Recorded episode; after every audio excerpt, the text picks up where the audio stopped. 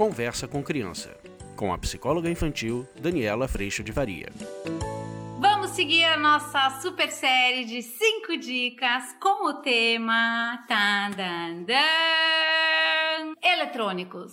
5 dicas para a gente ajudar as crianças com os eletrônicos.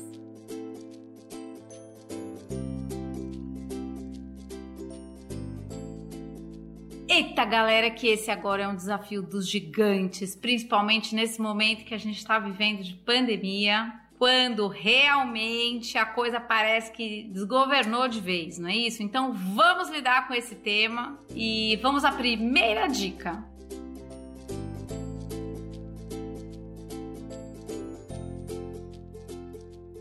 Primeira dica: elabore um plano de uso com a criança ou adolescente. Considere a criança ou adolescente, mas não desconsidere você. Entenderam? Então, a criança precisa fazer parte da elaboração dessa rotina que cabe o estudo e que sim, cabe talvez fazer alguma atividade física e também o eletrônico. Muitas vezes, para organizar isso com os nossos filhos, a gente fica falando, ah, mas então o que é que ele vai ter que fazer? E perceba que para montar essa rotina, eu também preciso estar considerada nela, tanto no volume de tempo dentro de um eletrônico, quanto qual é o tempo, ou em que momento essa criança vai usar o eletrônico, porque talvez nesse momento você precise fazer alguma atividade que talvez precise de silêncio ou das crianças ocupadas. Então, elaborar essa rotina, é muito importante. As crianças podem dar sugestões e é muito bom que elas deem sugestões, porque normalmente elas dão uma sugestão até possível e aí é muito mais fácil fazê-las seguir esse combinado quando elas participam dele do que quando a gente simplesmente impõe alguma coisa. Então aqui em casa a gente tem feito uso, por exemplo, da rotina de fazer as atividades e os eletrônicos às vezes são usados para as atividades, mas essa parte não conta. Mas aí no período da tarde a gente tem esse momento, ver um filme, ou ver uma série, ou falar com as amigas. Aqui em casa a gente tem feito uma rotina que é de entra no eletrônico e sai, porque não é um videogame como os meninos adoram. Eu tenho duas meninas. Então a coisa não anda pelo videogame, a coisa anda por falar com as amigas, fazer o nosso famoso TikTok, coisas assim. Então a gente tem momentos de entrada e momentos de saída. E tem funcionado. Tem dias que a coisa fica demais e aí a gente conversa e todo mundo às vezes está demais, os adultos também. E aí a gente sai todo mundo. Então a gente vem lidando com isso todo mundo junto para que a gente consiga cumprir esse processo de uma maneira saudável, sem imposição, mas com responsabilidade. Então, quando você vai fazer um combinado, faça um combinado de que naquele período, naquela quantidade de tempo, ou da maneira que for combinada, você está confortável no sentido de estar considerado nesse combinado. Porque senão, gente, o combinado não se sustenta. Se você fizer um combinado onde vai estar tá bom só para você adulto, sem você considerar criança, em algum momento essa criança vai vir brigar, vai estar insatisfeita, revoltada, tá, tá, tá. Se você faz um combinado que só a criança tá considerada e para você tá demais, por exemplo, 5 horas tá muito e é muito, imagina que em algum momento você vai se irritar de ver a criança no videogame e aí você fala, acabou, chega, e não sei mais o que, e aí a gente vai ficar sempre numa disputa de poder de quem é considerado e quem está deixando de ser. Quando na verdade a gente tem um objetivo de construir exatamente esse espaço de consideração entre você e eu. Então, a primeira dica é a gente construir essa regra juntos, numa medida que não gere desconforto, nem para você, nem para a criança. Às vezes você vai falar para mim dele, mas isso não é possível. Talvez os dois fiquem um pouco desconfortáveis e um pouco considerados. Tudo bem, mas não dá para só um estar tá desconfortável e o outro plenamente conforto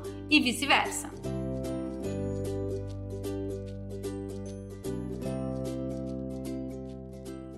Dica 2: combine que as tarefas vêm em primeiro lugar e dentro do melhor possível no tempo que levar. Porque muitas vezes a criança fala: Ok, eu faço a lição, correndo, me livro desse troço e aí eu posso passar o dia no videogame. Por isso que é tão importante a gente considerar um tempo, porque senão a criança realmente tem a tendência, assim como a gente, de se livrar para fazer só o que quer fazer. Então, organize com essa criança que é a tarefa da escola, o estar na escola online vem primeiro e que nesse processo a criança vai fazer o melhor possível, ou seja, no tempo que levar, vai construir casa de tijolo, não vai construir casa de palha, correndo, se livrando, até porque depois a consequência é refazer ou ter um resultado ruim. E depois vai haver um descanso, que pode ser almoço e tudo mais. Monte essa rotina e ali vai caber ali aquele momento ali de tempo de eletrônico. Talvez duas horas por dia seja um tamanho bastante eficiente, vai depender da idade das crianças, então vale a pena cuidar disso com bastante atenção. E aí a criança está sendo convidada a se tirar do eletrônico conforme o tempo vai terminando. Muita gente vai falar para mim dele, mas ela não consegue se tirar. Pois é, ela tá aprendendo a se tirar. Então toda vez que a criança empaca lá e não quer sair, ela faz chilique, não quer desligar a televisão, não quer desligar o que seja e tudo mais, a gente retoma um combinado convida ela à responsabilidade. Eu sinto muito, agora acabou mesmo. E convida ela à responsabilidade para continuar tendo o eletrônico. A gente precisa conseguir entrar, mas precisa conseguir sair. Então eu convido ela a conseguir se gerenciar nessa luta interna que acontece sim nessa hora.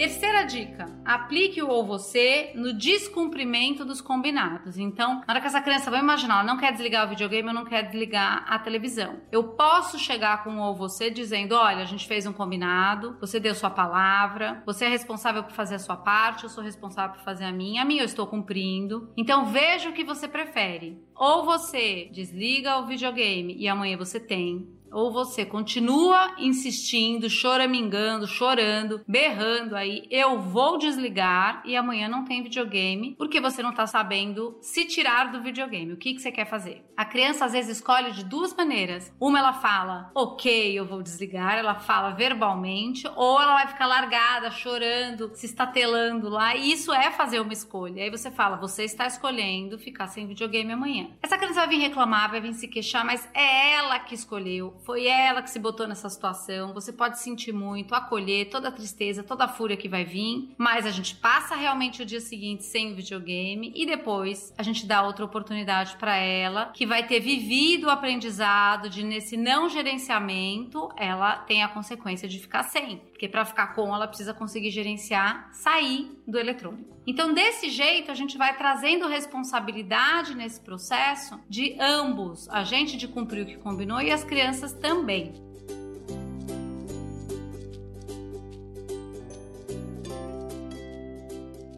Quarto item: aplique a consequência positiva e a consequência ruim. Então, quando a criança ela cumpre o horário, brinca, mostra para ela que no dia seguinte ela tem um videogame, mostra para ela que ela tá conseguindo gerenciar, quando ela fez a sua lição direito. A hora que a gente vai fazendo tudo isso, a gente consegue exatamente fazer com que a criança viva o aprendizado de perceber o plantio e a consequência, o outro plantio e a consequência, e o quanto ela é responsável pelo que, que ela tá escolhendo. Vocês sabem que lá no curso online online essa semana a gente está trabalhando as crianças mais dominantes, porque existem crianças de temperamento mais dominante que nesta hora ela não aceita que a coisa não vai ser do jeito dela. Ela quer do jeito dela de qualquer forma, por mais que ela tenha cumprido o combinado, depois ela vai lá e ela quer do jeito dela. Então, se você tem uma criança que resiste a essas passagens, que tem uma dificuldade de gerenciar porque quer tudo do jeito, que é impaciente, às vezes faz chilique ou tem extrema argumentação, porque não? Qual o problema? O que, que tem?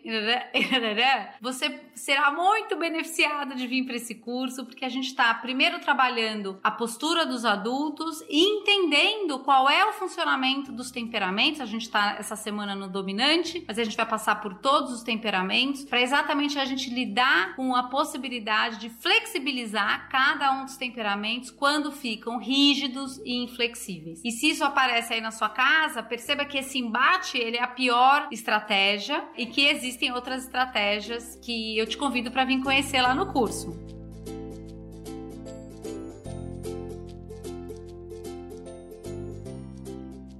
Vamos então com a quinta dica. Mostre o quanto a responsabilidade é da criança. Então eu vou trazendo para a criança com muito acolhimento, que eu sinto muito, que ela tem que sair do videogame agora. Eu sei o quanto é difícil se tirar de uma coisa que você está gostando, mas o quanto ela é responsável pelo que vai acontecer no dia seguinte, ter de novo eletrônico ou não, e que ela precisa fazer uma escolha E no acolhimento é tão interessante que a criança, apesar de brava, ela começa a entender que aquela hora que você faz, que droga, vai ser assim mesmo, sabe? Tipo, ai, eu vou ter que viver isso desse jeito. Por quê? Porque existe todo um processo de um grande combinado de rotina, de um grande espaço de consideração. E aí a gente pode ir convidando a criança à responsabilidade e ao aprendizado dela.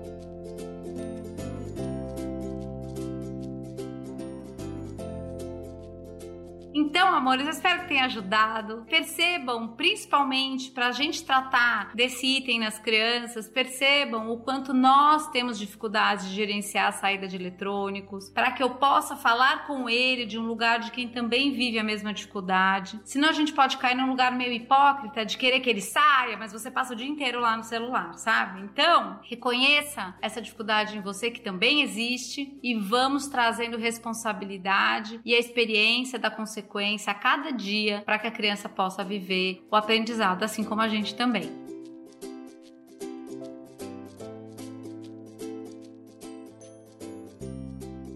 espero que você tenha gostado. Eu agradeço a Deus em primeiro lugar por tanto colo em todo o aprendizado de todo dia que eu vivo. Eu espero que você também sinta esse colo. Eu agradeço muito a sua presença aqui. A gente se vê na próxima. Fica com Deus. Um beijo. Tchau. Você acabou de ouvir Conversa com Criança, com a psicóloga infantil Daniela Freixo de Faria. Mande seu e-mail para conversa@danielafaria.com.br.